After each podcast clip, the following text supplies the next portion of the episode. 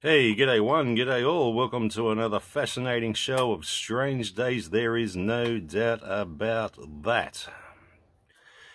All right, we're going to have a little bit of an intro, let the room rock and roll, and then we'll um, get on with the broadcast. Enjoy the ride, guys.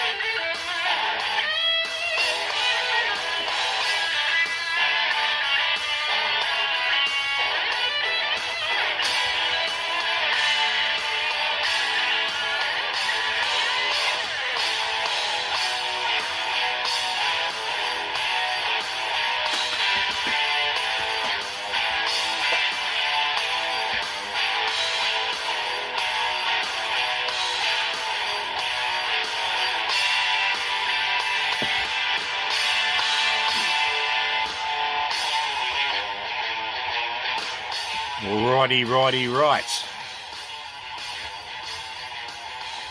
We're not all right. We're half left, guys. That's right. We're half left. Now, on my next little adventure,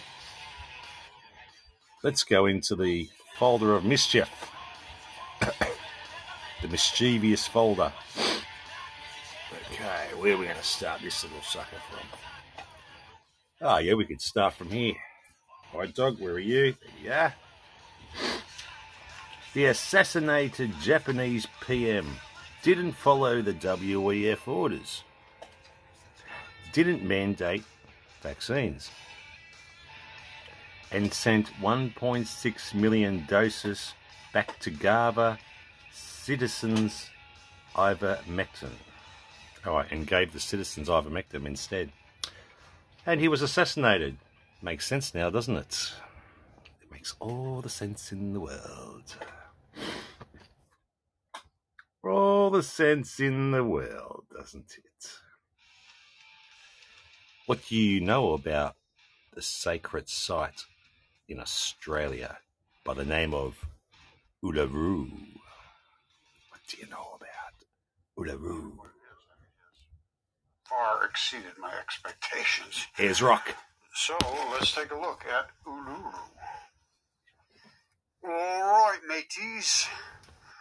As is my style, I go right for the heart of the matter. Well, I'm going to tell you right now, Uluru, in my opinion, is a tiny piece of a heart. this is what threw me for a loop. I knew it was a heart, but I, I couldn't put it together.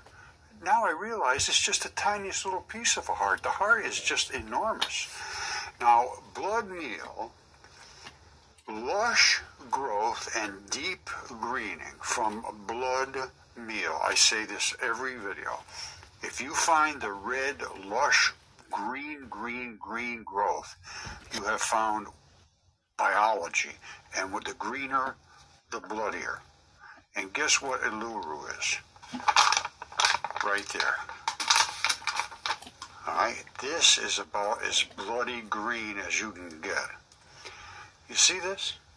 The water washes down and it brings all the blood down with it and it grows like crazy. This is a heart. However, it's just the tiniest little snippet of a heart. That's what threw me off. I said, "This is it, something's not right. I can't find valves. I can't find all of the signatures, but I can see the banding of the muscle, and I can actually see the um, the cardiac muscle as well because it's eroded in spots. Let me show you that. But this is this is in my mind this is undeniable. Look at this green and all of this stuff I'm going to show you very shortly. But this is all cardiac muscle. This striped stuff. You see this here? It's eroded down to where you have the actual. Well, I'll show you the, the anatomical. All right, this goes back to my original study of Uluru back in uh, 2008.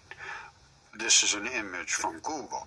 Now, you can see a little of the green, but it didn't strike me any big deal at that particular time because I, you know, I had a lot of other things I was focusing on, but but I could see these heart muscle banding, but it just it, it didn't fit the profile because it's just it would have to it's it's much much bigger than this if it was a heart. And i thought how could anything be bigger than that and still be a heart? Well shocked as i am i will show you it's much much bigger than this. The problem was i couldn't find any valves plumbing tubing nothing. If it's a heart it's going to have a lot of that stuff and it's going to have a lot of blood vessels which it did have some but not as much as i would expect for a heart but this is just the tiniest little snip of the heart. All right, like I said, my style is to cut right to the chase. Now, don't forget, this was the original image I had, and I was confused, and I didn't understand how green this really is until the new Google Earth came out, and I can see this. That's pretty green. And you can see where it's running off. It's, it's taking the blood out and running it off blood meal makes things grow green as green can be. So now I'm thinking to myself, if this is a whole heart here, it's buried down in the ground like this. But no, that is the tiniest little piece because I believe up over here somewhere is one of the, right here, I believe is one of the heart valves. You see the size of this here? That circle? Look at this closely. And then you have this on the inside. All right, that's the style of a, of a vein valve. Is it has like an in, and then it has a valve which I think the blood can, comes this way through this. So if they go that way, they go that way. If they come this way, they come this way. No, this is the outside edge. You see it around here? You don't have abrupt transitions in a circle like that for nothing. And then this is the, the, gooey stuff that runs down into the valve that gives it a little bit of flexibility. And then this down here is where the valve is. And I believe that blood came this way because it's not pushed down inside. All right, and this is about 10 meters, I think, above this. Down here, it's 606 meters. Well, let's go way down here 563 meters.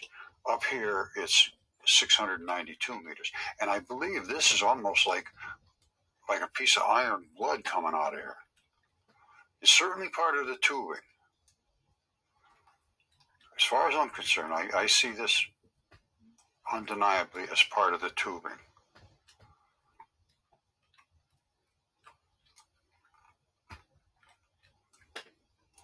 All right, and it's running out of these little, you know, everything's fed a certain way, and it has certain structural things that I, I understand it now pretty good. And I believe the blood came this way in, through this valve. But if this is a heart valve, and Uluru is way down over here somewhere, way out in Never Never Land, way over here, uh, or somewhere down here, it's tiny compared to the, even the valve. So think, think of the size of this now. I, I don't know if I'm right or not because I just turned this all around I believe this is the digestive system. You see this? I, and again, I'm pretty in tune with all of these different things. Look at this. Why would this be this way? It, this was a creature with a heart. It would have a digestive system. It would have lungs. It would have all kinds of stuff. And when I start looking at these things, I'm, you know, I'm, I, whenever you have like a see this this is a membrane.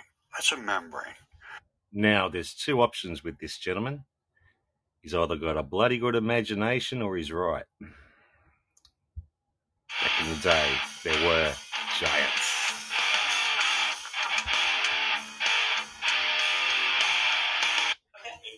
Catherine Austin Fitts interview. Check this out. Catherine, can you tell us what is the difference between cash and uh, digital money. Cash and digital Because money difference. People don't understand the difference.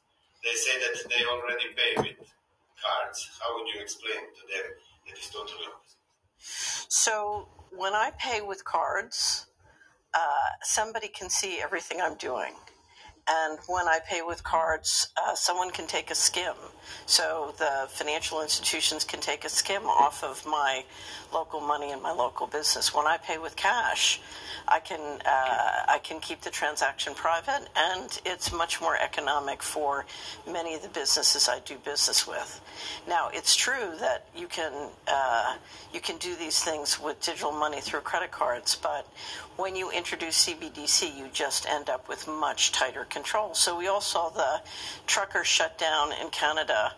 Um, by the central banks, by the central banking system. And we're talking about a system that, with CBDC and other innovations, makes it much easier not only to shut you down, but to take taxes out of your account without representation or without your permission, or to determine where you can go, where your money will work, and what you're allowed to buy and who you're allowed to associate with. And uh, can you explain for us the core of that reinvention of money? control. So, so the core is control, but it requires an all digital system, whether it's credit cards or central bank digital currency called CBDC. If you have an all digital system, then you have complete control, and I can shut off your money if you don't do what I want. Um, we've seen the, the top central banker in the world from the Bank of International Settlements in Switzerland announce and say publicly, we can make the rules and we can enforce them centrally. And what will happen with uh, commercial banks? Small will fall, but So what with big ones? So if you bring out central bank digital currencies, you can bring them out in a way where the customers have direct accounts at the central banks, or you can bring them out in a way that the banks have uh, accounts at the central bank and the central bank still, or the banks still do business with their customers. The reality is over time you can squeeze out the banks, and the question is how fast will the central banks do it? So my expectation is over time essentially most banks will be put out of business if we allow this to happen. How is it all connected? Uh, WHO, dig- digital money, pandemics. ESG, maybe also. BlackRock, you can speak as every. Uh, Right. So, so what we've been watching, as I said, is the centralization of the financial system, and that's currency, but it's also investments, it's also banking, it's all aspects of the financial system, and um, and so what we've seen is the increasing control of currency leading to a CBDC. Many of the cryptocurrencies are simply prototypes to help get us there. But we're also seeing that in the investment business where the big investment managers like BlackRock, uh, BlackRock and Vanguard try and dictate terms and conditions. So we're seeing the terms and conditions of what you can do and where you can go and how you can use your money um, impacted. And the way that everyone feels this is with inflation. Have you noticed prices going up? And that's because the central bankers inject money and give it to their friends. And so they're protected as the prices go up because more money is in circulation. So the way that every person feels this is more rules and regulations, but enormous inflation infecting uh, not just your prices, but the time you know, it's uh, uh, we feel like we're in a treadmill, and the inflation takes more and more and more of our time. It's a very extractive si- system. and you, we all seen a viral video of Augustin Carsten, Carstens, but can you tell us a little bit more about Bank of International Settlements? So the Bank of International Settlements was created initially to process the reparations from Germany after uh, World War One, and but over time it was given sovereign immunity, and so you have a bank that can operate behind secrecy globally anywhere in the world. It's quite extraordinary, and they explain it all on their website. They are running the what's called the innovation hubs to coordinate a system worldwide of bringing in CBDCs, um, central bank digital currencies, and they call them innovation hubs. And many of their hubs in the other countries operate behind sovereign immunity. They have the power to manage money and move it around the world behind. Um, behind complete secrecy. And when you coordinate with the other central banks who can print money out of thin air, it's a quite powerful uh, infrastructure. And then you combine that infrastructure with the UN, the WHO, the World Bank, and the IMF also operating behind very sovereign immunities. And what we see is a machinery that is trying to build a system to essentially create digital concentration camps that that strip our countries of their sovereign powers and individuals of their sovereign powers. Okay. And one more specific question. Augustin Carstens was very enthusiastic about control, but Powell, I'm, I'm not sure, but Powell is a chairman of New York Fed. He was a little bit skeptical. Yes. One video. Yes. Can you explain that formal procedure problem? So I, when Karsten said that, I was I was with my my co-host John Titus. I was watching Carstens, and we were online together. And when Karsten said it, I said, "Did he really just say that?" And uh, and and then Powell starts to talk, and Powell, you could see Powell was very Oh, damn. Sorry about that. Everyone, I forgot to say how long it was going to go for. This one goes for 15 minutes. I'm going to let it play out because this is pretty much coming up our alley and it's something that, you know, nothing to do with football or the ice skating or freaking whatever. This is, um, this is our reality and this is where things might be going. And I think she gives a really good insight. She's been around for a while, old, um, Catherine Austin Fitts. And, um, she's got a really good insight to a lot of things, especially on the financial markets and banking. So she's going to go for another nine minutes, uh, just under nine minutes, eight minutes. um, concerned because it's rare that a central banker tells you the truth, and Carstens, in my opinion, told remarkable truth. Powell is dealing with a population of 325 million Americans who have guns. and what Powell knew is he has said he needs legislation to do CBDC. So to implement, to, to get legislation passed in the U.S. political environment in a way that makes transparent what Carstens had said to 325 million Americans who own guns and have state legislators who are under the Constitution more powerful than the federal government was going to create a serious political problem. So Powell was clearly a little bit more reticent. Um, and I showed yesterday the video of the president of one of the 12 uh, federal banks. So the Federal Reserve has 12 private banks that run its train tracks. One of the presidents of one of those banks, Neel Kashkari, has said in a speech earlier at Columbia University, I can understand why the Chinese would want to do this because it gives them complete surveillance and complete control. But why would Americans ever let this happen? And, and one of the speeches the central bankers give you is it'll help financial inclusion. Kashkari said, Where's the evidence for that? Because there is none.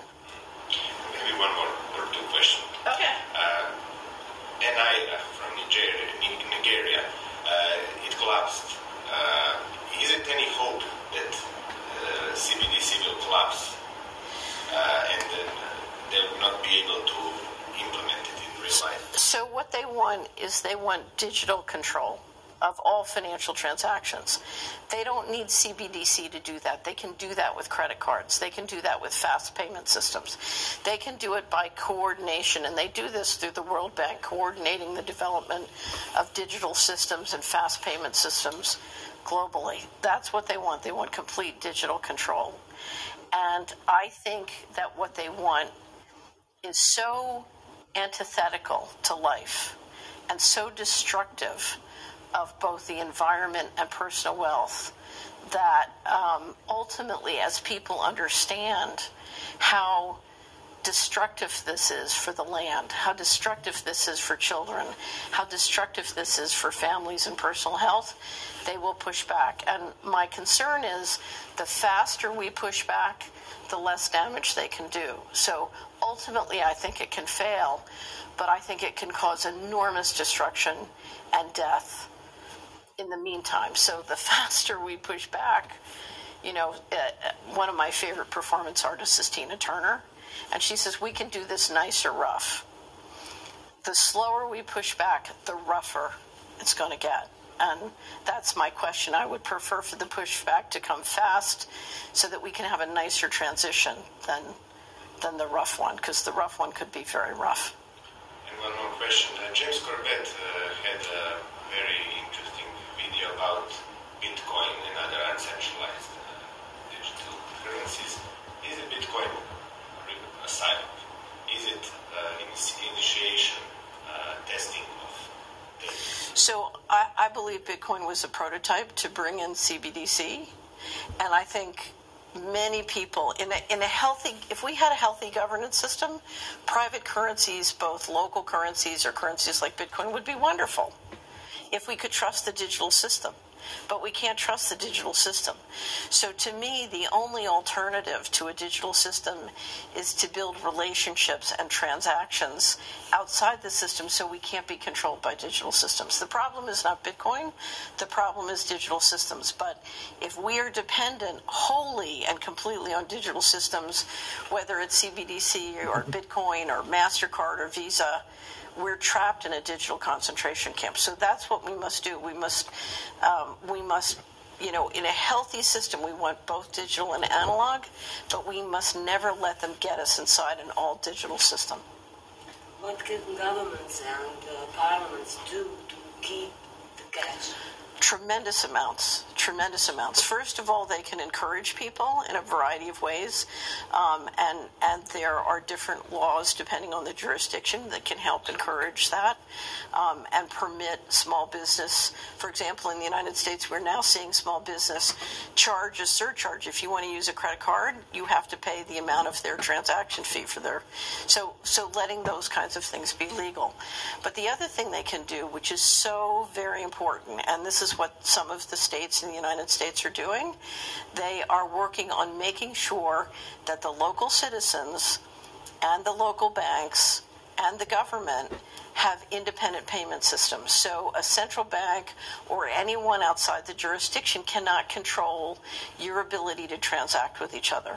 So when the new populist government during the financial crisis came into Greece, they discovered that their taxes were collected on payment systems that were controlled by corporate contractors that were loyal to the central bank and so they couldn't get control of their own tax money. If you're going to have sovereignty, you have to have sovereignty control over your taxes and the information and telecommunication systems they operate on. So, uh, Parliament can ensure the creation and management and maintenance of independent payment systems, and that's very, very important. If you go to Solari, there's a, a panel on our website at solari.com, S O L A R.com. It says Financial Transaction Freedom Memo. And if you click on that, this is a memo I wrote to state legislators in one of the states in the United States. It was both the government officials and the legislature said to me, What is financial transaction freedom? What threatens it, and how do we secure it? And so I wrote that with many, many links and lots of information. But if you are in any jurisdiction around the world, you should be able to convert that to what will work in your jurisdiction. But you want internally within your jurisdiction to be able to transact freely without anybody else being able to intercede and turn you into the Canadian truckers. And uh, one last question. You have a big experience in finance, and I would like to ask you to read the future. Will it happen uh, some crisis, or globalists and propagandists will encourage people to uh, get CBDC in some uh, uh, cheeky way? Will they give them money, or So, so I don't, I don't believe in prophecy. I believe in preparation. so there are many different scenarios, and one Yeah. of the things, you know, I can say about my former colleagues because many yeah, of these th- people were my former colleagues. Um, you. know, they kind of innovate as they go along. They make it up as they bit of a go. bone that I So we need to be prepared for real crises and manufactured crises. You know, both can happen. And that's why anything we can do to build local economic resilience uh, and make sure, whether real or, or manufactured, uh, we're protected. And because we need to create independent economic income and ability to transact without the big central systems being able to, to put us in the trick box. They want to they want to make us dependent so they can force us on these digital systems. We want to walk away. act globally, think globally? Yes, but act globally in a way that is profitable. We want to build the biggest, the most critical ingredient to democratic process and freedom is family health and family wealth. We want to build a productive economy that supports our families being healthy and wealthy Sort of give her a bit of post together. And um, so there are many ways of doing lots of businesses locally that just are unproductive and waste a huge amount of money. We want to be very, very productive in a way that builds our health and our wealth and builds strong families and strong children.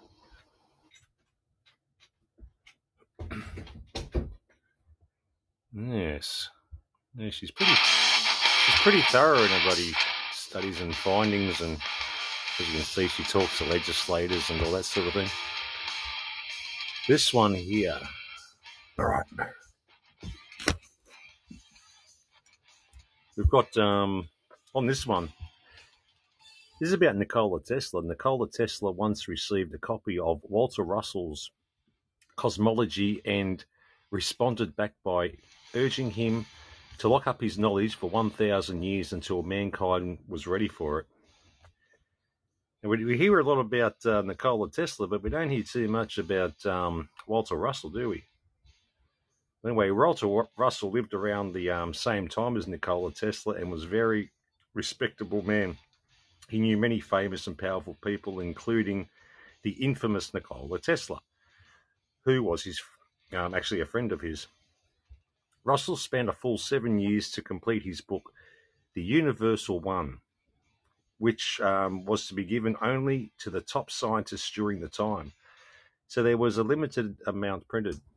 Nikola Tesla, being one of the top scientists and engineers during that time, met up with his friend, Walter Russell, to discuss their ideas on um, cosmologies.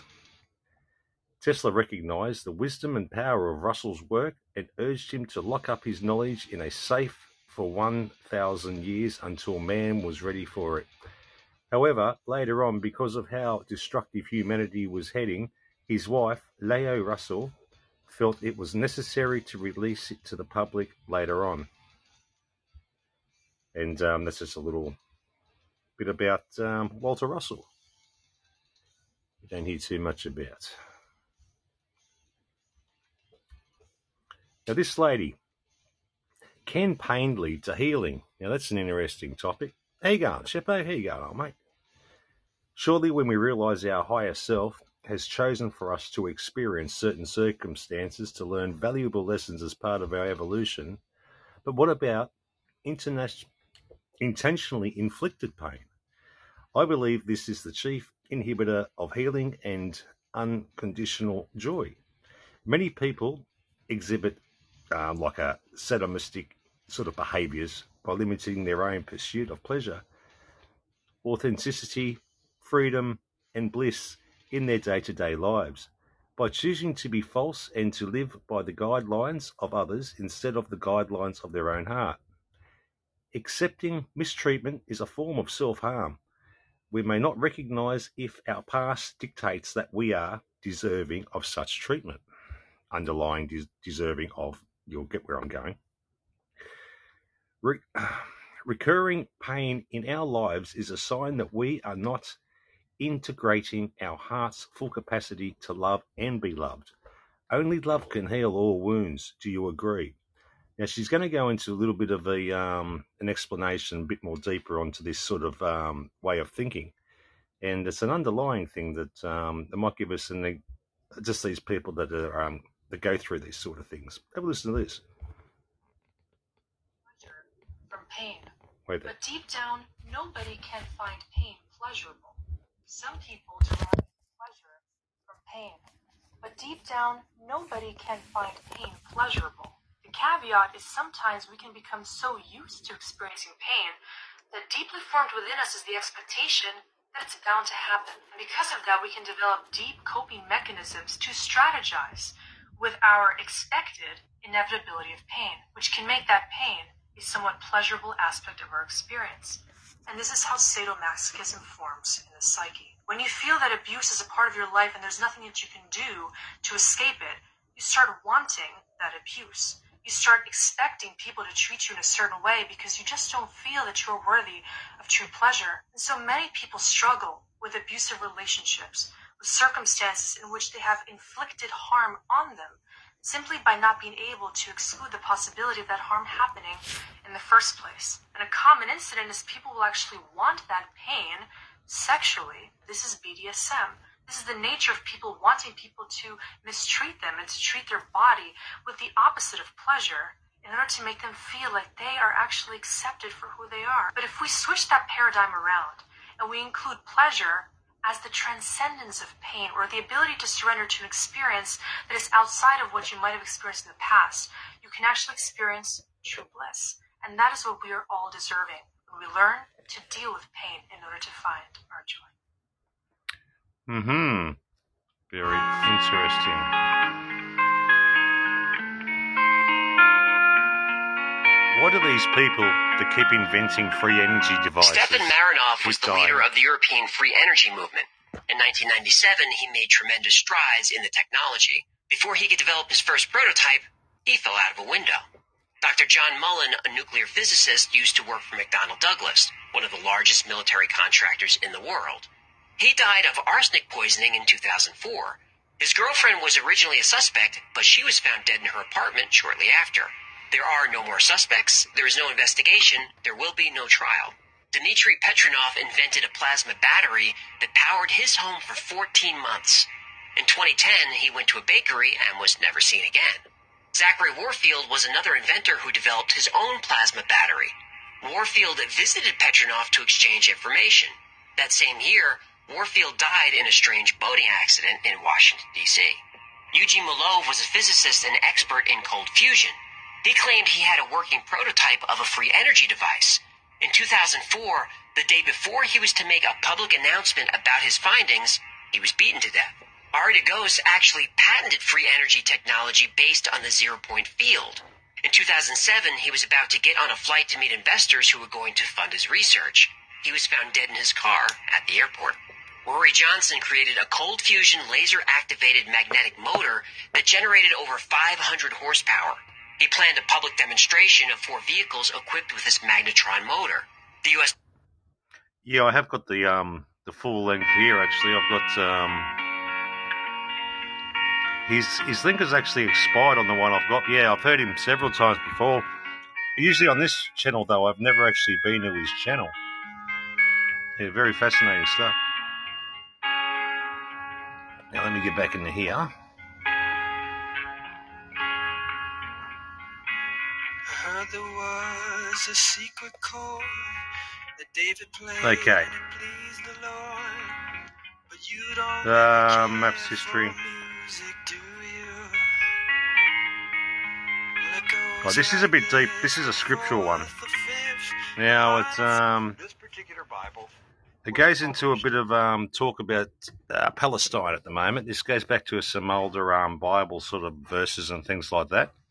And we're going to dig a little bit deeper into this little subject about Palestine. We're going to take this out for seven minutes and see what you think of this. in 1905. Now, the reason I brought it out is that I, I want to show a map that's in this Bible. Now, mind you, um, the Scofield Bible was not published until 1913.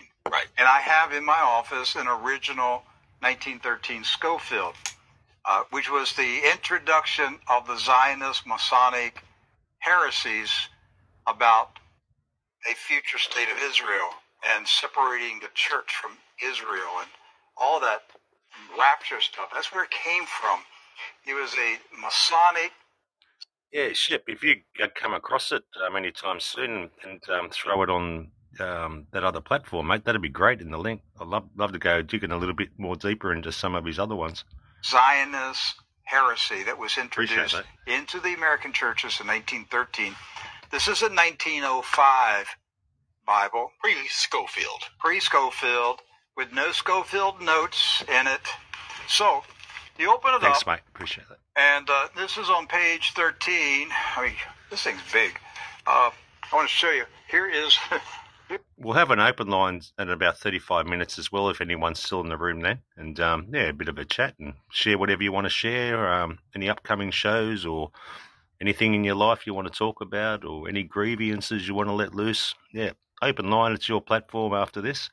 So yeah, about I've got this will go for seven. I'll play a couple more things and then yeah, anyone wants to call in, which will bring us to about 10 past the hour, I reckon, roughly.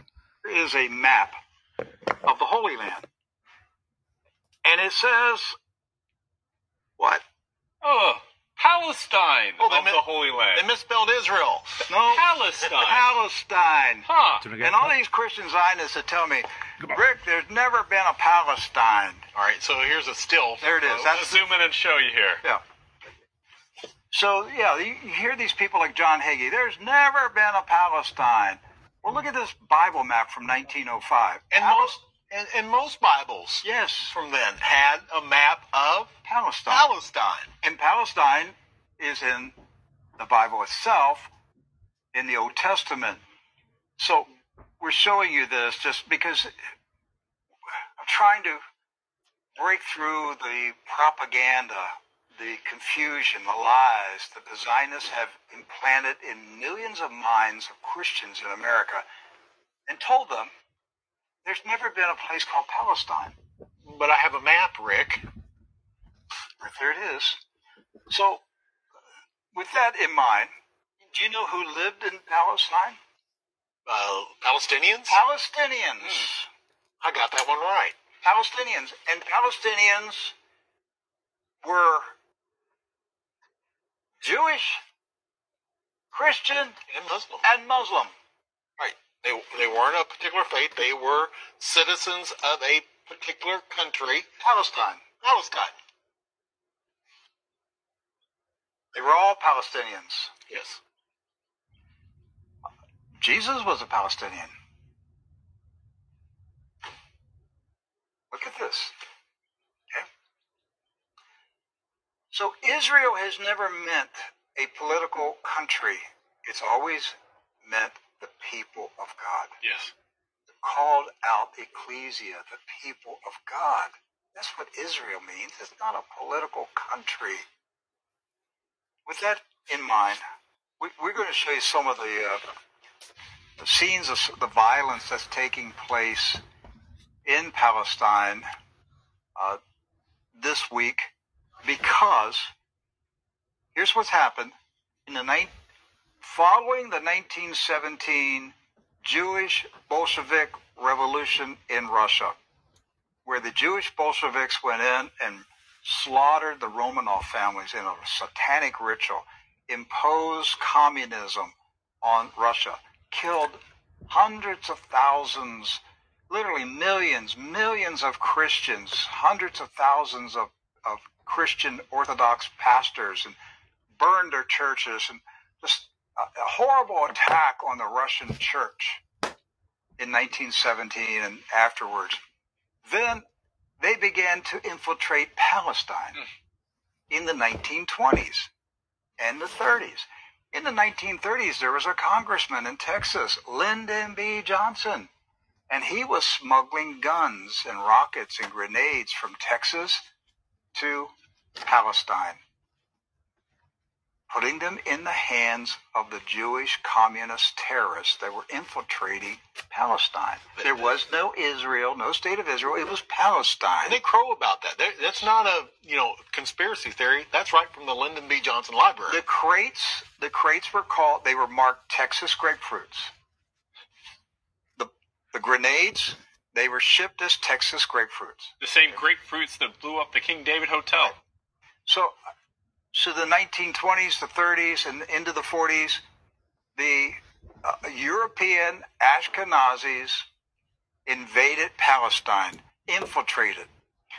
The Arabs, Christian, Muslim, and um, Jewish, all Palestinians, were alarmed by the arrival of the communist Ashkenazis from Europe. The so-called Jewish settlers were killing. They killed the Jewish residents of Palestine. yes.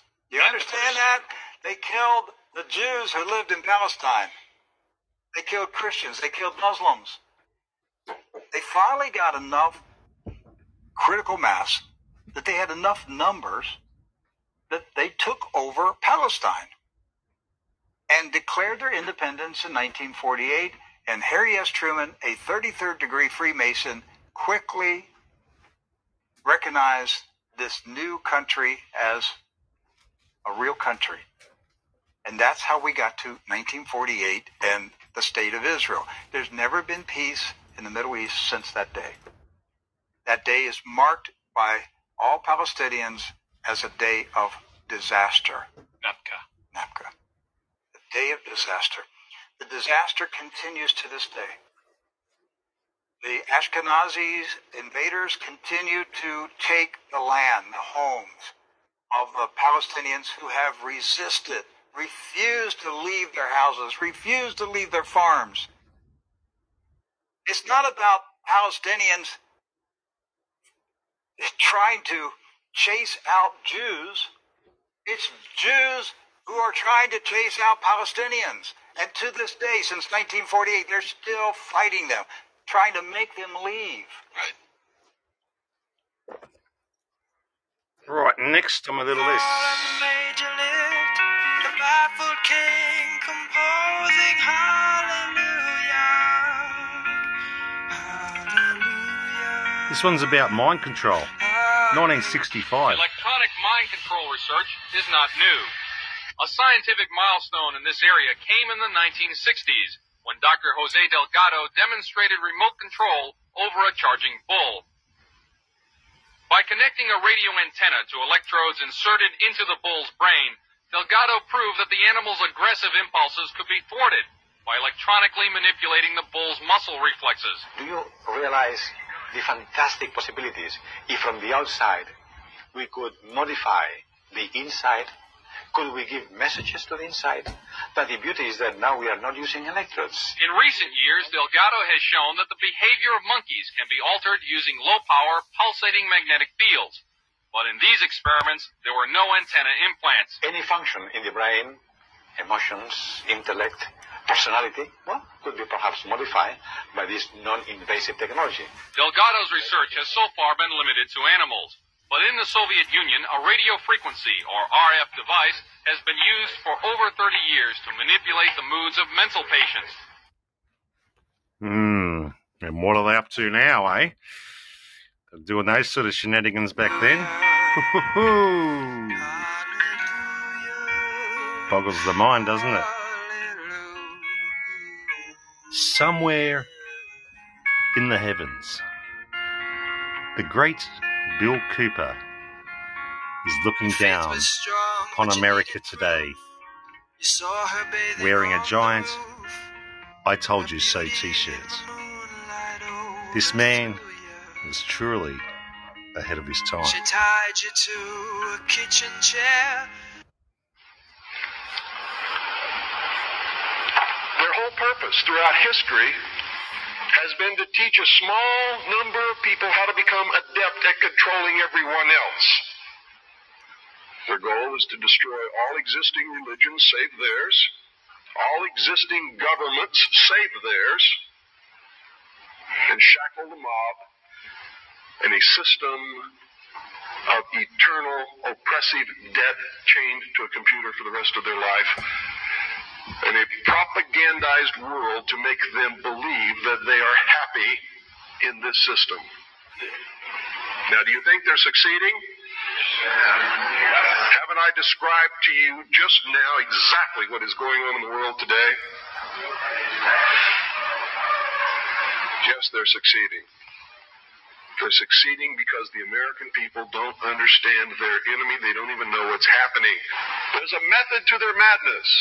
There's really not much method to yours because you're operating from a place of ignorance. And until you change that, you're going to be bumbling around, bumping into each other, saying and doing the wrong things, not understanding the nature of your en- enemy. And if you don't understand the nature of your enemy and the weapons they use, you cannot fight that enemy. You can't fight the battle. You shouldn't even be on the battlefield. That's why you're losing the war. Don't tell me you're not, because I'm in a place of great knowledge about who's winning and who's losing this war. And I can assure you, you're losing the war. This country was founded by dangerous men. Amen. And the moment the people in this country cease to be dangerous men, it's going to be the day we cease to have a country. And I'm going to tell you right now, unless we can be successful in creating a real free press where the American people get different viewpoints other than those expressed in the establishment controlled media, there's going to be a civil war in this country and it's going to come soon. The only thing that can stop it is by waking up vast amounts of sleeping people. Sheeple is what they are. They are following the Judas goat right into the shearing pins, and from there they will go to the slaughter, and they will not know that anything is wrong until they smell the blood of the sheeple in front of them. She broke your throat and she cut your hair, and from your lips she drew the hallelujah. Great little invention that might go far coming up, guys. Everyday man creates low cost machine that produces pure drinking water out of thin air and unveils it at CES. How is this possible when billionaires like Bill Gates and globalists have unlimited money and still pretend they can't create something like this and profit unimaginably amounts of money selling third world countries their water purification treatments? And I've seen this large behemoth that I saw. Air. How is this possible? creates water. This large behemoth that I saw at CES this year creates water from air. How is this possible? That's a great question. So, so right now we're making water from air here in the booth, and soon we'll have water pitchers out, and you'll be able to taste pure drinking water. And so what we do is we take the wa- humidity out of the water, we pump air into the machine, it gathers the water that's in, in the air. This has 50 gallons of tanks underneath it. So we fill up the tanks, and then we start filling up everything from that. We do a lot with the government, but this is the very first day that it's been open to the consumer market. Oh, really? So you're catching it early on. This unit's designed to go next to a house and generate all the water you need for a house. It can replace a well, it can replace city water, and we make bigger units that can do even more. Well, if you can imagine two 55 gallon drums sitting here, they can refill those every day. Every day. Every day. If you go to genesissystems.com, uh, you can look at our website and there's information there. A unit like this right now is $20,000. Yep. Scale of it's probably about, I'd say about probably six foot by five foot, maybe a bit bigger. Uh, let's see the, what his looks like next to it. This large behemoth that Uh, let's have a look. Drinking water. Yeah, So what we do maybe seven. we take the seven wa- humidity out of the water, we pump No, air into not the quite machine. five. Yeah, yeah, about it five. gathers the water that's in, in the air. Yep, This has six or 50 seven by five. of tanks underneath. That's not all that big. So we fill up Square, tanks, pretty much. we start filling up everything from that. We do Yeah, one of these at each house, and away we go. Yippee ki yay, you know what I mean? Near what flag on the marble arch. Love is not a victory march. It's a cold and it's a broken hallelujah. What a puppet show, eh? The puppet show exposed. Germany, France, Poland, and Davos. In Germany, the, the whole pretense that we are in some kind of a democracy where people decide and people matter is all being thrown overboard, and you see these naked uh, oligarch fascist forces moving to take and consolidate power. Okay, so, you know, Germany erupted. Now Poland erupted. I think it's a matter of time when France erupted. They just they just appointed the youngest, least qualified prime minister I would say in the history of the universe. The, the guy is 34 years old. He barely knows anything about anything. They made him a prime minister. The first appointment he did, Mel, would you believe? He appointed his ex-husband to be the foreign minister. Oh, God. And his ex-husband is a guy with not even a day's experience in foreign affairs. What a mess. So it's they're, it's like they're spitting in our faces and they're saying like, "Bite me! This is what's going on. Somebody else is running the show. Here, here's the puppets for your entertainments, and somebody you can you can get mad at." Yeah. But obviously, you know, these 34 year old boys, uh, you know, are not running the show clearly, Right. and now and now they're even like telling us. Yeah, well, that's the thing. That's the scariest part about it. When I looked at the uh, Davos agenda and I saw that the, one of the first panels was what to do about America, I thought, oh my God, they're not even hiding it. Unbloody real, guys. What a bloody mess, eh? Jeez. What a bloody mess. The mysteries of the Mesoamerican mushroom stones. There was a mushroom cult in Mesoamerica. That's right. There are numerous antiquity statu- antique statues that show people or gods that are shaped like mushrooms. Mexico, Guantanamo, Guatemala, and other locations in Latin America are where you can find the mushroom stones. The production of the mushroom stones stopped for an unidentified reason. No one's quite, not quite sure. Centuries before Columbus set foot in the American soil. The mushroom cult.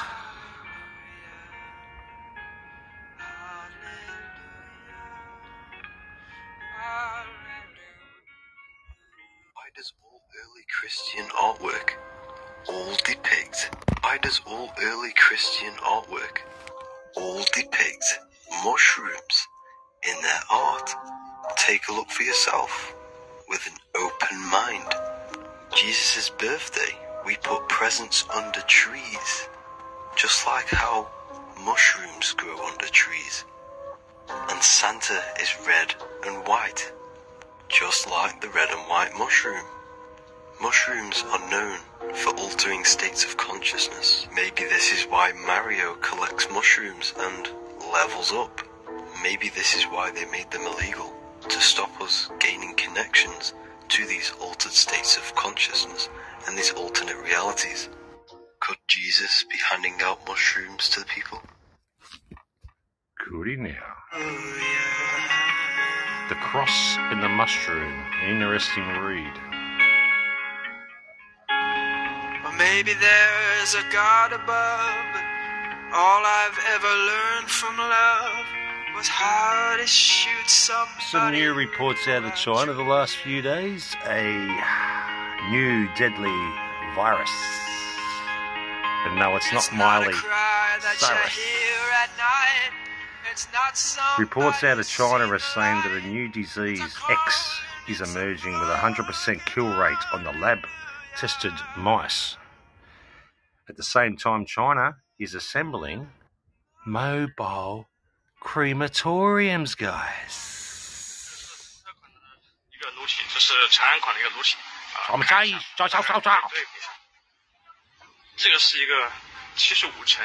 Cremation on the run, eh? Yep, Van's decked out as bloody cremation, bloody things. What's next, eh? Bloody hell, I tell you. They're getting very inventive over there, the old Chinaman. Is mercury safe or poisonous? You might be very surprised to learn that it's safe. That's right. Have you lost your mind, Ozman? I haven't lost my mind. I haven't lost my mind.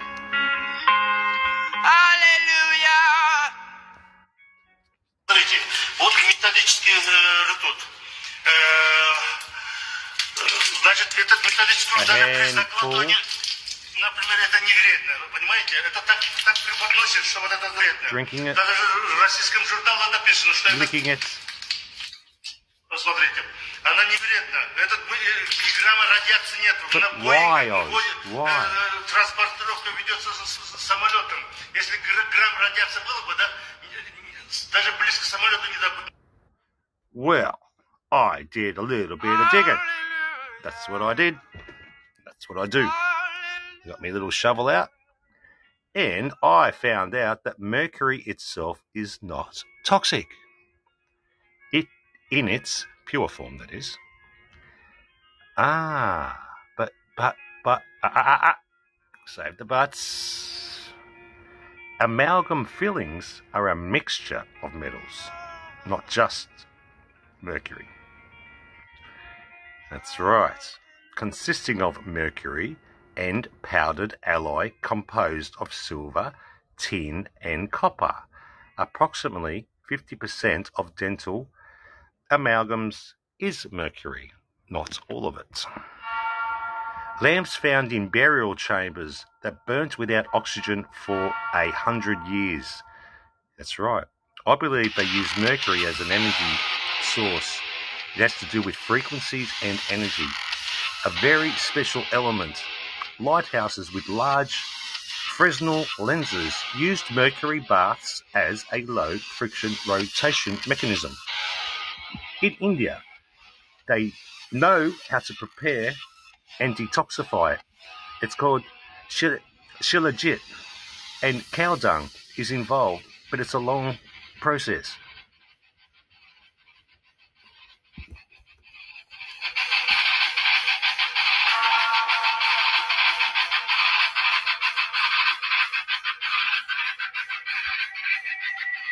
Girl, she tried to lose weight with the drug Ozempic, O Z E M P I C. She now suffers from a lifetime of diarrhea. Ozempic. There's two spellings of this, one with a K at the end and one with a C. Ozempic is a diabetes drug that many girls use to lose weight and was believed to have minimal side effects. Hundreds of complaints and lawsuits from victims started pouring in on the manufacturer. Someone got stomach paralysis. Someone had to undergo a complicated surgery and now will not be able to go to the toilet independently. And another girl will suffer from diarrhea for the rest of her life.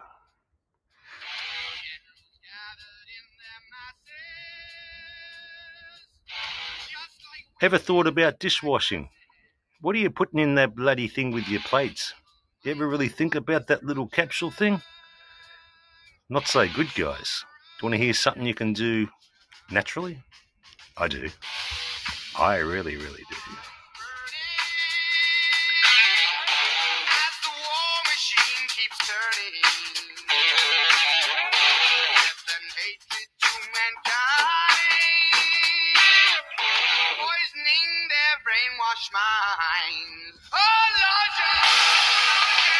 Soap doesn't want you to know this. These are toxic. Dishwasher pods have microplastics, synthetic fragrances, and toxic chemicals. But you can make your own non toxic dishwasher tablets with just three simple ingredients one cup baking soda, a fourth cup citric acid, one tablespoon of dish soap. Just mix it up with a whisk, or you can use your hands. After everything is mixed, you just pack it into a silicone ice tray. Just scrape off the excess after about 10 minutes of letting it rise. And I like to scrape it into a bowl so you can save the excess for later. In 4 to 12 hours, you'll have yourself some non toxic dishwasher tablets. Pretty good stuff, eh? Pretty bloody good. You little housewife, you, Mr. Oz.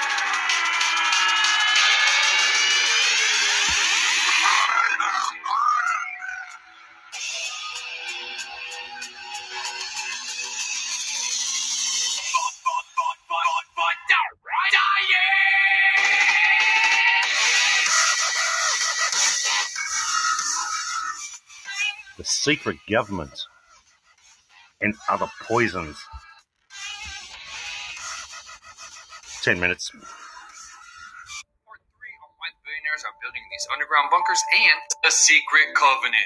Let's go. We'll keep their lifespan short and their minds weak while pretending to do the opposite. We will use our knowledge of science and technology in subtle ways so that they will never see what's happening. We'll use soft metals, aging accelerators, and sedatives in food and water, also in the air. They will be blanketed by poisons everywhere they turn. The soft metals will cause them to lose their mind. We'll promise to find a cure from our many fronts, yet we will find we'll yet we will feed them more poison. The poisons will be absorbed through their skin and mouths, and they will destroy their minds and reproductive system. From all this, their children will be born dead, and we will conceal this information. The poisons will be hidden in everything that surrounds them, and what they drink, eat, breathe, and wear. We must be ingenious in dispensing the poisons, for they can see far. Air, food, water. Just like this air, food, water. Basic necessities, right? Right. So, for all the people that want to talk about climate change, there is one thing that you need to address first. Yes, first. And all you have to do is go outside and look up.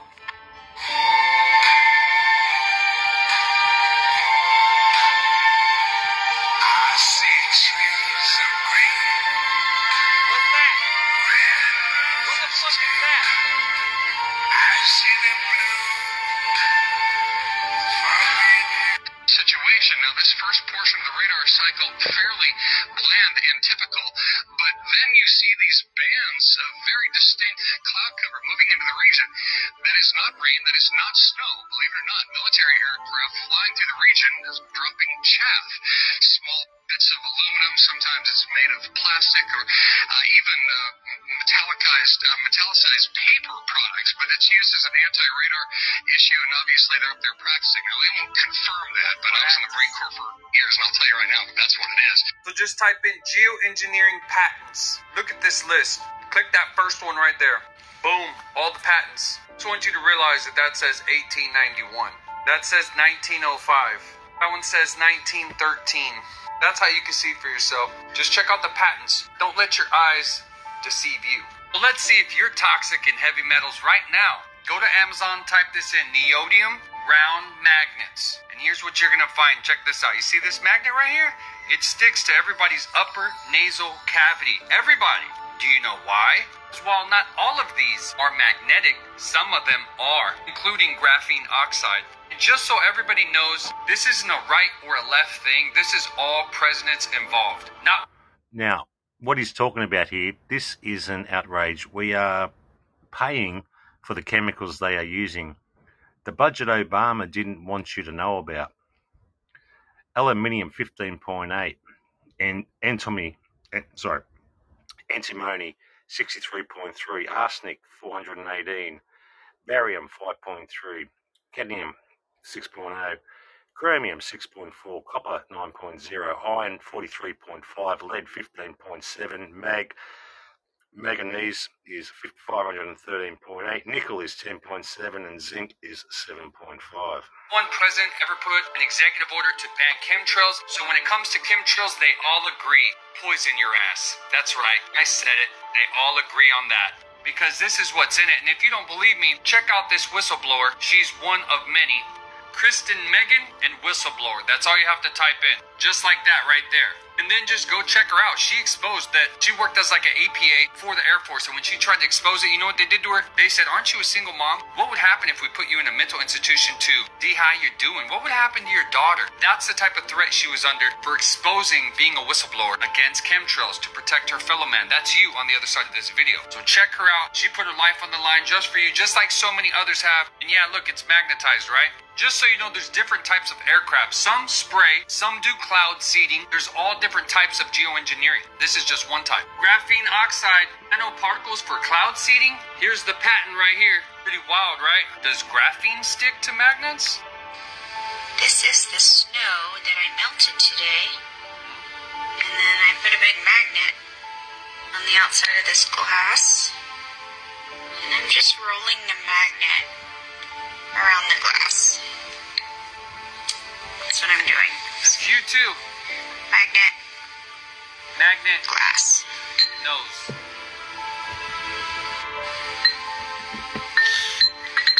That's pretty creepy. Anyone want to guess why we have that in our water? This is your cloud seeding airplane. It is. Tell us a little bit about it. Well, this is a uh, Piper Comanche 250 uh, carbureted, and it's been uh, rigged with the flare rack for uh, cloud seeding purposes. So nothing else is really out of the ordinary.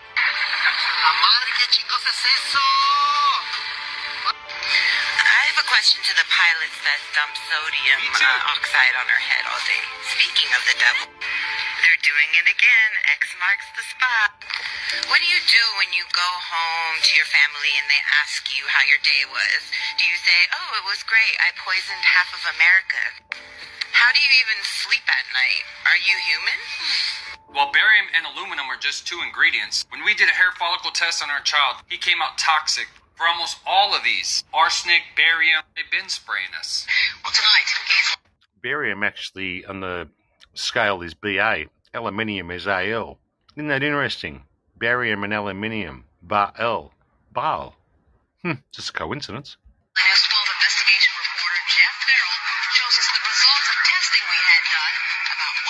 Our skies. Uh, it seemed like some mornings that it was just crisscrossing the whole sky. They were just, it was just like a giant checkerboard. Bill Nichols snapped several photos of the strange clouds from his home in Stamps, Arkansas. They begin as normal contrails from a jet engine, but do not fade away like a normal contrail. Soon after, he saw particles in the air. You know, because we'd see it drop to, to the ground in a haze. Nichols then noticed the material collecting on the ground. Just uh, water and stuff that I collected in bowls. I had to set out in my backyard on my dad's pickup truck. KSLA News 12 had the sample tested at a lab. The results? A high level of barium, 6.8 parts per million, more than three times the toxic level set by the EPA. So there you go, guys. Your air is fucking poisoned. You ain't got nothing, Katie. What about what about our water? Our water's not poisoned. It's not. Why does your water test for all these toxins? They don't even filter for pharmaceuticals. Why did they intentionally put fluoride in the water? You know, fluoride that's actually toxic. And this isn't my conspiracy. What I mean is when they move it in a bag, it is labeled toxic.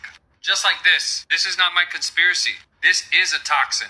And if you research sodium fluoride or fluorides, period, being toxic, because they use four different kinds, this is the most common one, but they're toxic. They pour this in your drinking water system. You think the government cares so much about your cavities that they're pouring this toxic shit in there? They don't care. They're lying to you about the reason. That's the ugly truth. They poison you with all these types of toxins in your water because that was always their plan.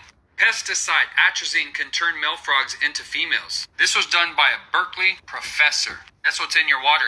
Atrazine. You see Berkeley, Tyrone Hayes discovered that one of the world's widely most used pesticides wreaks havoc on the sex lives of adult male frogs, emasculating three quarters of them and turning one into ten into females. One in ten turn into females, and this shit's in your drinking water. And you wonder why everybody's fucked up. This is why. It's not your fault. They're doing it to you. I completely filter my water. I do not drink their water. I do not drink bottled water. Got rid of that years ago. I know all my friends are probably like, you know, throw me a Gatorade, and I'm like, I don't drink that. Probably like, why? Why, you know? This is why when you truly see what they're doing, you don't want no part of it. In fact, you want to tell your friends, and then your friends kind of like might think you're a little bit goofy or crazy at first, and then and then you make a video like this. There's so much to the drinking water, just as much as there is in the chemtrails. What's up with the food in America? I just want you to see what Coffee Mate has. It's basically it has aluminum in it, and it's actually explodes in the fire. Watch this now. This. You see, when the word citric acid appears on a food ingredient list, many believe it's coming from limes and lemons. Truth is, citric acid is poison and comes from genetically modified black mold. I simply Well, that's fucked up. Did you know that? Citric acid is actually GMO mold? Damn. Soybean researchers in Japan discovered this soybean compound makes 100% of catfish female. Gives a whole new meaning to soy boy, doesn't it? You think it's by accident? Remove the alphas from within, like really from within. If you can see, that's how you take over a country. Poison the fuck out of them. Why is it that in America we have more fitness centers than anywhere in the world or any generation before us, but none of us are actually fit? We have more vitamin and supplement centers than anywhere else in the world or any generation before us, but none of us are actually healthy. They don't do that in other countries because in other countries they get their nutrition from their food, which leads me to my next point. We pay more on a daily basis just to obtain regular food, and none of it has any healthy or nutritional properties at all. It's quite the contrary. It's actually poisoning us and making us sick. Well, guys, does it make you wonder why we're so sick, why we're so divided and conquered and hate each other? You might just want to look up, or you might just want to look on your ingredients list of your food, or you might just want to look into what they're putting in our water. Well, they're allowed to put this poisonous shit in our cereals, in our food. It's it's everything too. It's so many more ingredients. I'm just listing a fraction. It's literally everything. Try sodium phosphate in all your cereals. While this is legal, this is allowed. You know what's not allowed? Raw organic farming from the Amish, like this. You're raiding all the raw milk farmers. Amish farmer faces fines and prison time. Took him to federal court three times in 2023. So it's true what they say in the secret covenant. All right, go check out part four coming soon. That was from the Conspiracy Music Guru um, website, that one, but it doesn't actually say the name of the gentleman that actually produced it. So. The war. The In war raw 2011, milk. this guy was arrested for selling raw milk. Yes, you heard that correctly. Meet James Stewart, the milkman whose initial bail was set at $121,000, which is more than the average bail set for some sexual assault or even involuntary manslaughter charges. In the US, the interstate sale and distribution of raw milk is banned by the FDA. And while other raw milk laws are mostly left up to the states, it's extremely regulated. And breaking these laws could have serious consequences.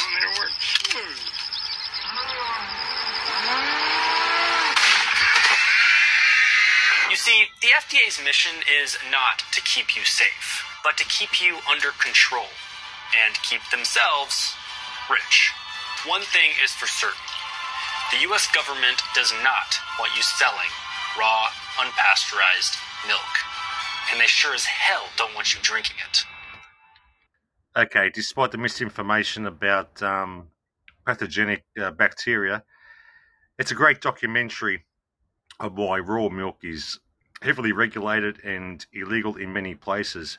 Now, this one goes for a whole 20 minutes, so I'm going to play the whole lot. Let's go. But why? The good intentions always get out of control. There's a good intention done by the Food and Drug Unless someone wants to call in, I'm going to pretty much wrap this up at um, around the half past hour, I reckon, hour and a half. No one calls in, and that'll be great because I've got another show coming up in a couple of hours, my usual 10 to whenever. Administration. Make sure your food is safe. Who's against safe food? Everybody's for safe food. But do we need the FDA? So now what the FDA is doing and why they feel so compelled to protect you, they will arrest you if you start drinking raw milk that you happen to cross a state border. What is so dangerous about you making your own choice about whether or not you can drink raw milk?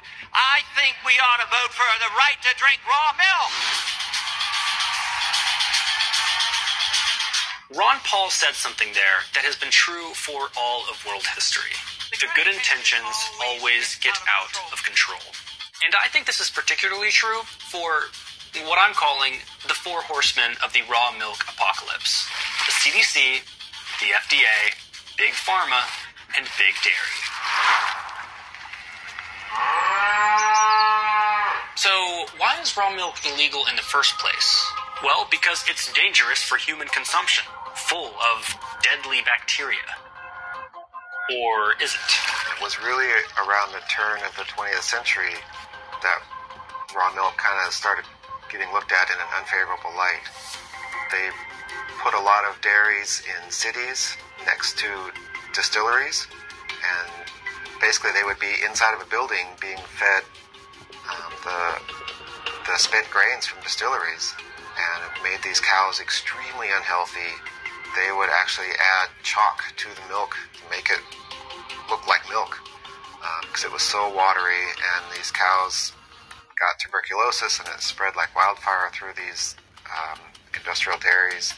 And I mean, just disease was rampant in these in these dairies. And then so then the pasteurization process came about, and it basically made made this milk drinkable without killing you. And that's kind of when there started to be a change in how people looked at milk. At that time, there was still a lot of small farms out in the countryside that produced quality milk, but as more and more people moved to the city and fewer and fewer people raised cows on a small scale, pasteurized milk became the norm for everybody. And I think we're still left with that legacy. The state inspectors and federal inspectors still want to think that, that raw milk is unsafe when, when it actually can be produced extremely safe. Squeeze. I am squeezing. You never had your hands on a teat before. Not one this big. Now, while it is true that some bacteria could develop in raw milk, it's not a high risk food, as the Centers for Disease Control and Prevention would like you to believe. You see, the question is not whether some people have gotten sick from raw milk, but whether raw milk poses such a high level of risk that it justifies government regulation. Let's do some research and find out. And let's use the CDC's own data to do so. Before we look at the nation as a whole, we're going to zero in on Texas. Between 1998 and 2010, only two people contracted some kind of foodborne illness from raw milk. Neither was even hospitalized, by the way, so I think it's safe to say that the illnesses were pretty minor. In that same 12 years, raw oysters caused 486 illnesses and 20 hospitalizations, turkey 852 illnesses, and ham salad with 225 illnesses. What the hell is even ham salad? I don't want to know. no, don't. I don't want to know. Anyway, according to a survey conducted by the CDC, an average of 3% of the population have consumed raw milk within the last week. In Texas, a 3% consumption rate would mean that nearly 1 million Texans regularly drink raw milk, yet only two people have reported illnesses over more than a decade. Okay, now let's zoom out.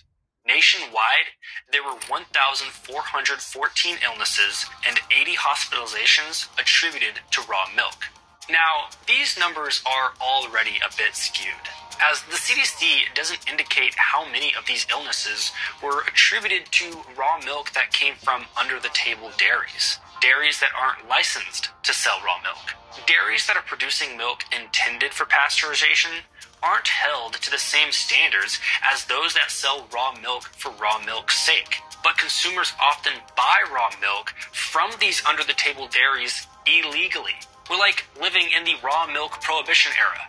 In a lot of these states, raw milk buyers have gotten pretty creative in how they obtain their raw milk legally. Sometimes, instead of buying the milk from dairy farmers, they'll buy a share of the cow. Because in these states, it's illegal to buy raw milk, but it's not illegal to drink milk from your own cow. She's a very fine cow. If it's not from a cow share, it's from a raw milk buying club. This happens in states that only allow raw milk sales on the farm of which it is produced. Unlike your local grocery store, these farms can sometimes be a pain to get to. So you might join a raw milk buying club, in which club members will go to the farm, get the milk, and bring it back to a designated pickup spot for you. These legal loopholes are a real thorn in Big Dairy's side, which we'll get to in a second. The pre pasteurized milk people are buying under the table obviously poses a higher risk because it's just not intended for consumption until after pasteurization, and it's stored in bulk tanks, which are known to hold more pathogens. Much like other unregulated products, you never really know what you're getting when you buy it. Without regulations or safety standards for these large scale dairy operations, there is no real way of knowing if these milk related illnesses came from the milk itself or outside sources. These laws have only forced consumers to obtain the product through shady sellers. It's like the alcohol prohibition, when moonshine was brewed illegally, and consumers were often affected by some kind of alcohol poisoning. Not because alcohol is inherently deadly, but because the restrictions forced sellers to produce it in less than desirable ways. So the number of illnesses related to raw milk are probably a bit inflated. But even still, the numbers for other foods nationwide are pretty comparable. Fruit salad caused 1,323 illnesses, 29 hospitalizations, and one death. Tuna caused 1,355 illnesses, 36 hospitalizations, and 3 deaths. Deli meats caused 1,345 illnesses, 104 hospitalizations, and 19 deaths. And pizza caused 1,614 illnesses, 20 hospitalizations, and 3 deaths. The main difference here is that raw milk has caused zero deaths. You're literally more likely to die by eating fruit salad or pizza. There's been no deaths from raw milk in the last 15 years, but if you look in the media headlines, you you wouldn't think that. You would think it's the most dangerous food out there. But it, it can be done safe, and it is being done safe. And by the federal government's own estimates, 3% of the population drinks raw milk on a regular basis. Not only is raw milk not threatening your life, it's improving it. The health benefits include things like lower rates of asthma and allergies, reduced risk of respiratory infections, protection against eczema. It's a great source of various vitamins, and it's known to be great for gut health. Pasteurization filters out a lot of these health benefits from the milk. In fact, the FDA requires dairy farmers who sell pasteurized milk to add synthetic vitamins into the milk. These unnatural vitamins are not absorbed into the body the same way natural vitamins are. Sometimes your body isn't even able to absorb them at all. Well, I happen to know that milk helps build strong bones. Well, Mr. Miller told me he never drinks milk. Look at him.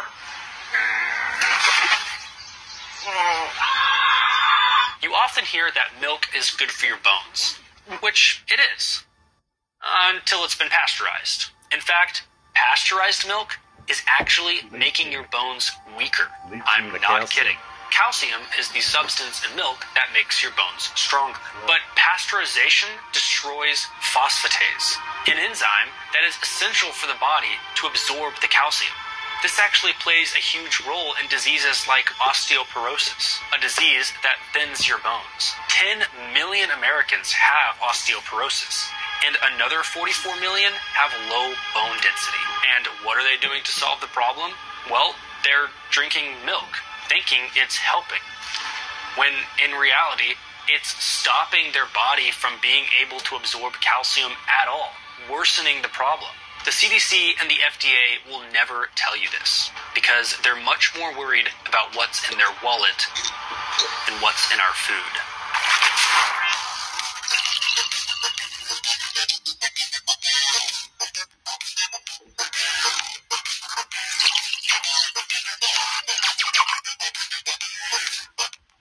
Because raw milk is so beneficial to one's health, the pharmaceutical industry can't help but get their greedy little hands on it. Unfortunately for them, you can't really patent raw milk. So the only way to make money off of it is to regulate it. To do this, Big Pharma employs their henchmen over at the FDA. And I don't use the word henchman lightly. The FDA is almost entirely controlled by the pharmaceutical industry. As a federal agency, you'd think that the FDA is paid by taxpayers.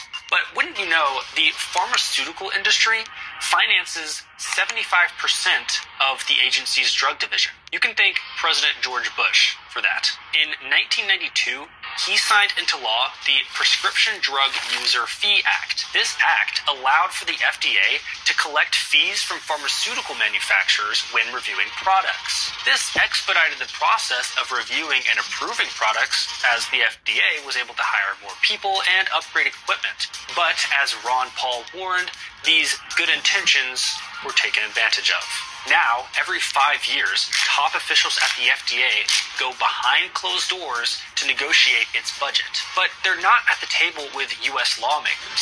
Instead, they're negotiating with representatives from major pharmaceutical industries whose products are regulated by the FDA. Not to mention the fact that people employed by these pharmaceutical companies will often leave their jobs to work in the FDA, and vice versa. Check out this video for an in depth explanation of that. In 2022, the FDA's budget was $3 billion. The reason we're in this position with raw milk being demonized, I, part of it is political, but mostly it's it's money. Um, there's there's a lot of money in the dairy industry.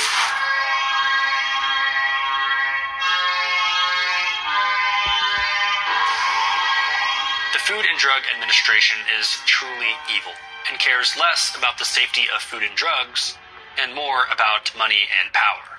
This was really highlighted back in 2010 when a lawsuit forced the FDA to reveal their true intentions. Please rise. Court is now in session.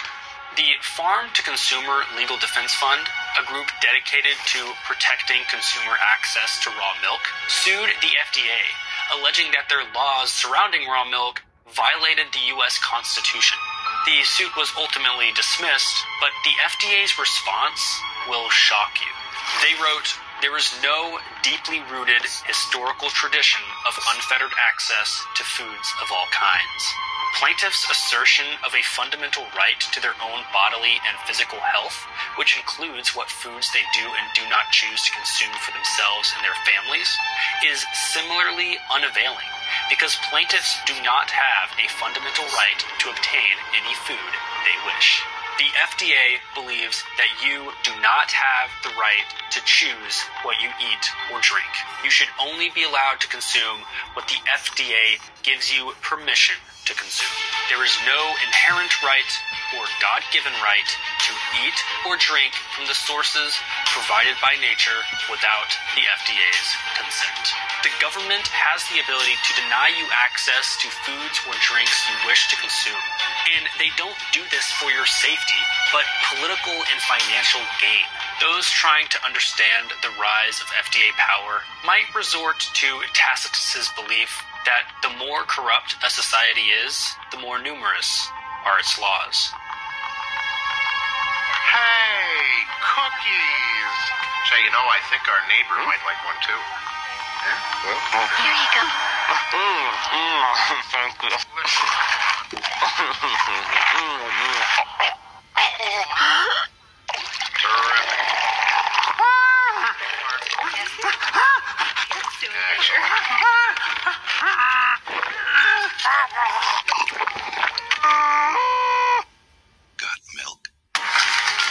For years, Big Dairy has been lying to you. Milk advertisements dominated the 90s and are still around today. But these ads aren't even for a specific brand of milk. They're just advertising milk. The reason for this actually dates back to World War I. During the war, a ton of dairy products, specifically powdered milk, was produced for soldiers. The powdered stuff never went bad and was easy to transport in large quantities. But then the war ended, and the dairy companies were left with a massive oversupply of milk that nobody was buying. Instead of having all this milk go to waste, Big Dairy teamed up with the government to convince Americans to buy it. This was the beginning of milk propaganda. And it really was propaganda. a lot of what they told Americans about the health benefits of milk was just not true. And things haven't changed since. Big Dairy doesn't want people to know that their pasteurized Frankenstein milk adjacent substance is horrible for your health. For decades, they've spent millions of dollars per year lobbying Congress to promote their product. In 2022, Big Dairy spent $7 million lobbying, the biggest spenders being Land O'Lakes and the National Milk Producers Federation. A lot of what they lobby for are more laws and restrictions on raw milk. You see, these massive dairy companies can't make as much money off raw milk because it requires much more attention at the local level to produce correctly and doesn't have as long of a shelf life. And if they can't sell it, nobody can. They want to extinguish the local farmer, and they'll do it by any means necessary. Remember the buying clubs I mentioned earlier? Well, a few years ago in Massachusetts, the state's Department of Agricultural Resources decided to crack down on these technically legal operations. Spearheaded by Massachusetts legislator Scott Soares, several cease and desist letters were sent to various clubs, and proposed changes to the law began surfacing. When the club members and dairy farmers challenged these cease and desist letters, Soares admitted to them that large dairy companies had contacted him to push for more restrictions on raw milk. If you're not buying from big dairy, they don't want you buying at all. Ladies, gotta go to work. In fact, people have been arrested and, and just locked up for having whole milk. What the fuck? Like, what is this, agents? Who who are these assholes that are getting paid government money from our taxes? This war on raw milk is being waged by the growing number of hygienic zealots, attempting to build some sort of perfectly sterilized utopia. They think that without the science experts, we'll all be doomed. As if their manufactured, chemically embalmed, lab grown food is better than the food Mother Nature grows. But health freedom is winning. In some states, raw milk sales are up by 150%. Because it's almost entirely off the books, it's extremely hard to track, so that number could be way higher. The CDC and the FDA will tell you that this is dangerous. It's not. As ridiculous as it sounds, we've been brainwashed by Big Dairy. The pasteurized milk industry has been spreading propaganda for years, claiming it is within your best interest. But people are starting to wake up, and the sentiment is starting to change from got milk to raw milk. Yeah. Very fascinating. Well, it's at the hour and a half mark. What I'm going to do, the reason I put on the show just before me, my actual one, or the regular one, that's on at about an hour and a half. So I thought, well, stuff it. I've got a few more things I want to get out because I'm, I'm things are piling up, if you know what I mean. Even with the um, the ones I've been putting out, it's like um, information overload at the moment, guys. So what I'll do, I'll um, I'll have a two minute break, just a quick one, and um, I reckon I'll have an open line. So what I'll do if anyone's in the room or someone comes in, I'll let them know, and I'll just play some stuff. But if someone feels the need or would just like to call in just say good day and I'm off or whatever, whatever you'd like to do. So we've got half an hour left. I just need a quick two minute break and I'll um yeah, I'll roll in and feel free to call in guys or yeah, see where it goes. All right, back in a sec.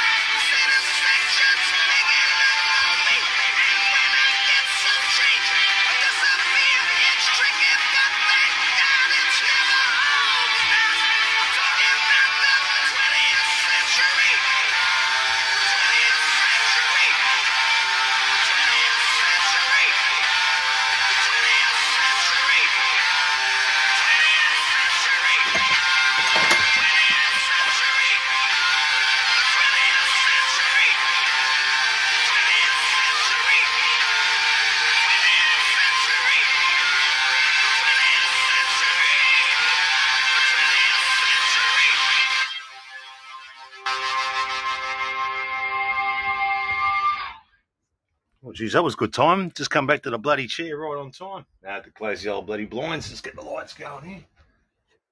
Sun's starting to go down. Oh shit! Oh, I'm gonna go on bloody do some bloody hose work. Hour break, big break I'm gonna have between the shows. So anyway, let's get back to where I was on this other one. Hopefully, it's hasn't lost the bookmarker. Beautiful. Things are working out for a change. Been one of those days, guys. I can tell you. Went to the um, went out and a few things in the morning, and then bloody on the way home, I thought, ah, I'll get some bloody petrol. So I've got 50 bucks worth. Got in, got my card out to go take some money out of the machine. I like to pay, pay with cash anywhere I can. Card bloody spat out, didn't it? I forgot that I'd bloody cancelled my card until I got a new one because of some problems I had on eBay. So I said, uh, we've got a problem. I've got $25 in my pocket and there's $50 on your um, Bowser. anyway, 45 minute round trip later, finally got back there. They're pretty cool about it. Yeah, license, rego, and, you know, we'll come get you if you don't. We know where you live, pretty much. So that was a bit of fun and games, and then a few other little things here and there that ticked me off a little bit. yes, one of those days, I tell you. You get that every now and then, don't you? Wish I'd have just stayed in bed.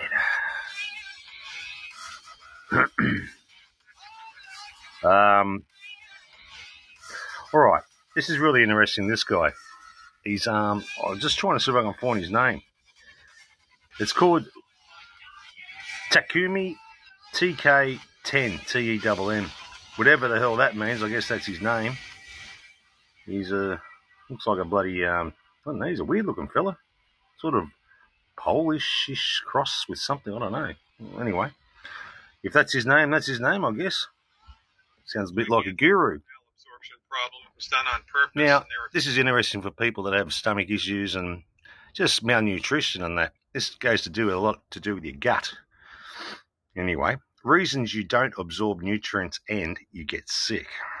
Two perpetrators to greatly decreasing the body's physiological ability to digest and absorb digest food This guy goes for seven minutes. and absorb nutrients from it. Two major players which interrupt that process. Number one, a salt-free diet. Mm.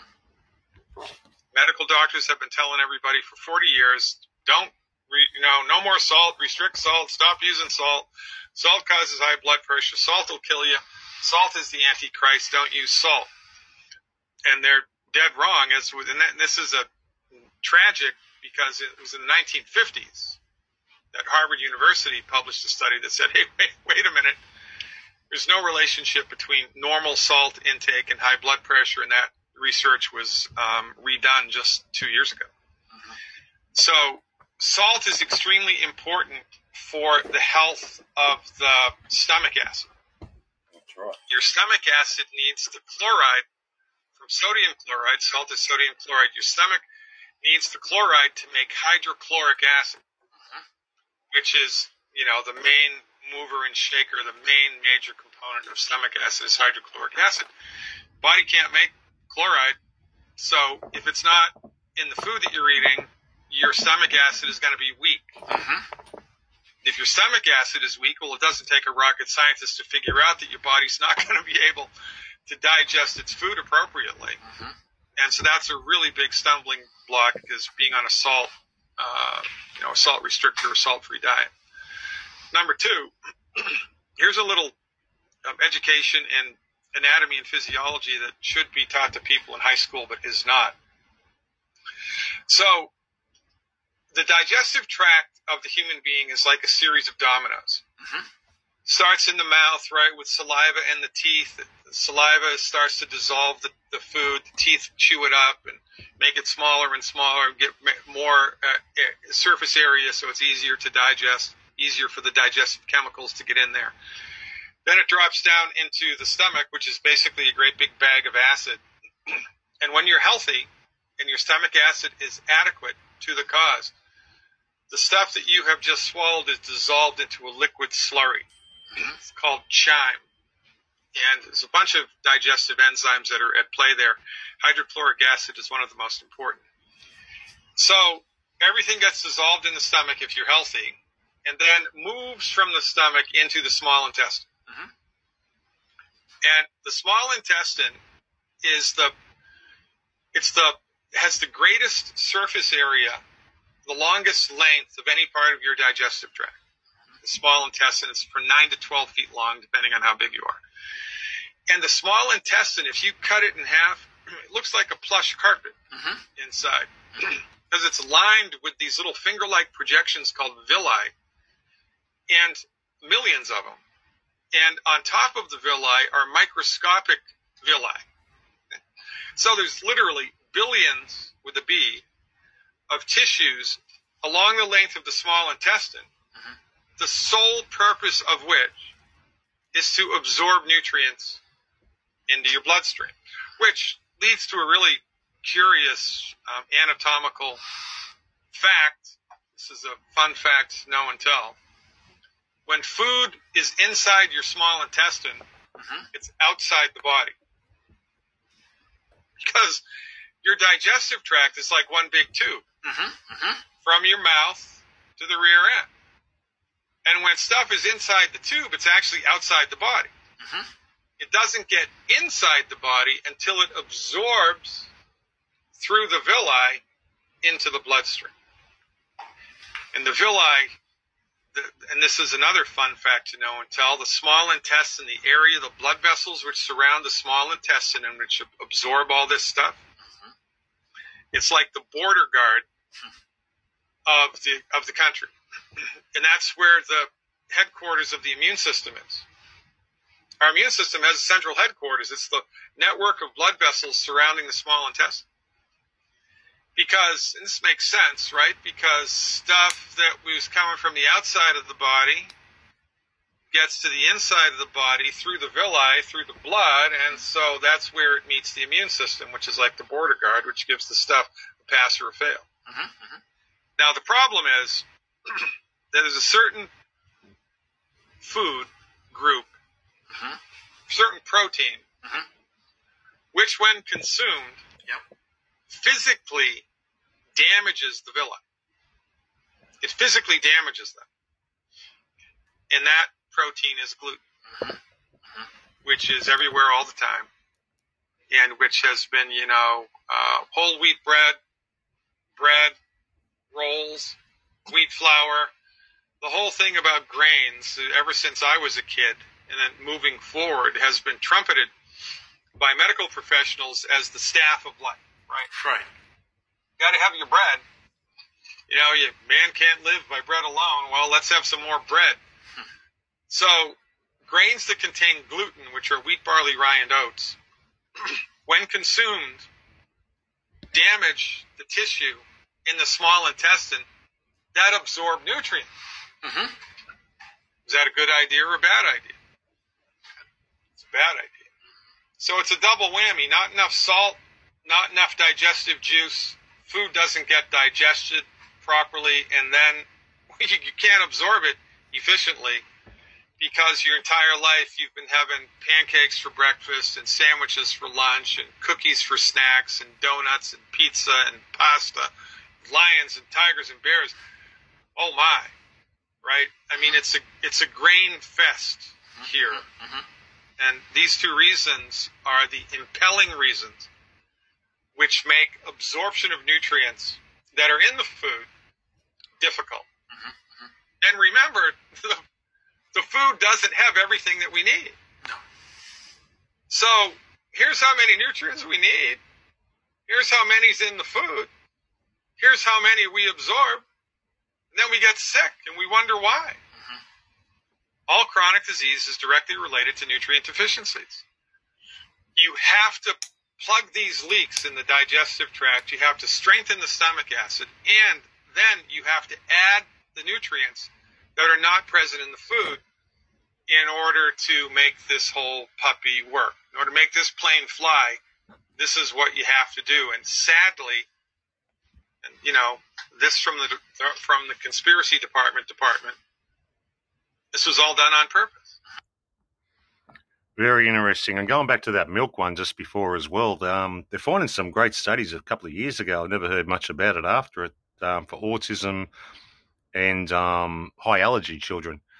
Is um, believe it or not, it was what was it? Uh, camel's milk. Yeah, they actually started a farm. I think it was about um, thirty miles, roughly about maybe fifty kilometres away, up the road and I, am going to look into it again. They were selling raw camel's milk. Yeah, they find some really good studies with that for um, health wise. Um, you don't hear much about it. You usually hear more about cow and goat, you know. But um, yeah, I don't know what happened. It sort of fizzled out. Maybe it was too bloody good. They can't have that now, can they? I have no recollection. Now, Dopey Fauci, this is who Normies was listening to.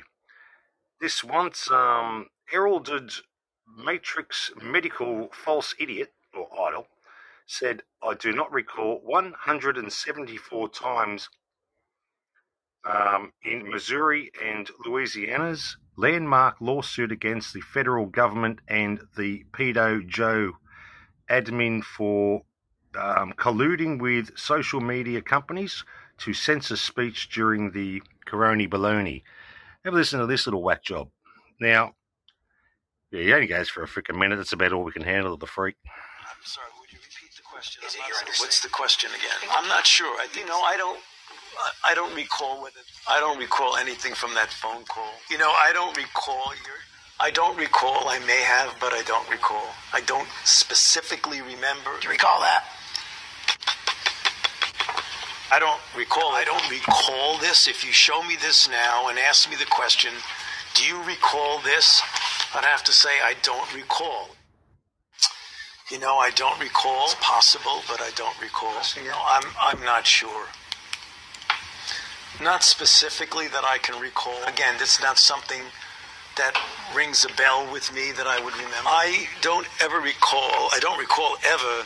Not to my knowledge. I don't I don't know if they did. What a lying little recall, prick. Don't recall specifically. Again, little maggot. I, I, don't recall. May have occurred, but I don't recall. I don't recall him saying that. I don't specifically recall. I don't recall. But I don't recall.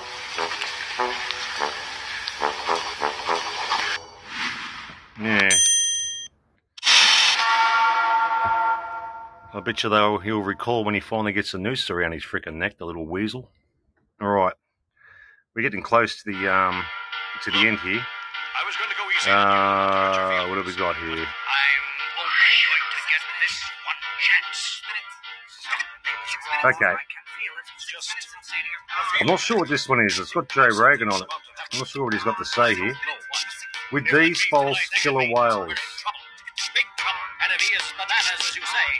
Right, there's a whale. Called a false killer whale. A false killer whale. Check this We did a out. little fishing with the kids, and we're on this boat. This false killer whale. I was in Hawaii this week. We did a little fishing with the kids, and we're on this boat. And this guy Steve, who's on the boat with me, told me that they had a run-in with these false killer whales, where they were pulling in these 50-pound tunas and this fucking gigantic 20-foot long thing. That thing. You ever seen one of those? No. What the f- dude? How did I not know that that existed? This crazy looking weird whale thing with giant ass teeth, and they call them false killer whales. I don't know. I guess it's like some sort of a dolphin subspecies or something. This thing snacked this fucking 50 pound tuna right off the hook, just ripped it off in front of him while he was pulling it in. And so they said, "Oh Jesus Christ, these things are gonna find it. Let's let's get out of here. We'll go somewhere else." They went five miles away. These f- things followed them five miles and jacked two more fish.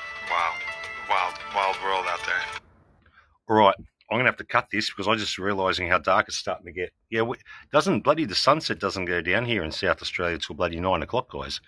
And I'm ten minutes to nine, and she's just about ready to disappear. So I'm gonna have to get out there and do a, a few little fixtures that I've got to get going out on a bit of hose work before my show in another bloody hour. Little soldier you was, man. There's no doubt about you. All right.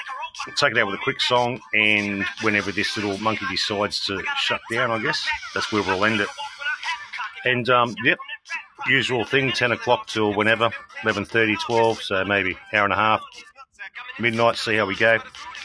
Depending on what I've got here, um, I've fallen behind a bit because they're getting some of them a little bit longer than usual. I find them important. A little bit too short to play as a main, like, you know, number podcast. A little bit too, um, yeah, not quite long enough. So I'm trying to get them out anyways because there's some great info, no doubt about it. Well, I think so anyway. That's what I believe. All right, guys. I'll um, I'm going to leave you with a um, a daughter and a father duo. Okay. Now this is Matt and Savannah Shaw. Check this out, guys. I like little ones like this, sing-alongs with um, daughter, and uh, she's probably about I don't know, fifteen. Dad's I don't know, dad, probably in his thirties or something like that. I don't know. Yeah, fifteen, maybe about no, probably more early forties, I guess. Anyway, let's have a listen. I'll catch us on the next episode, guys. Take care. See you in about an hour or so.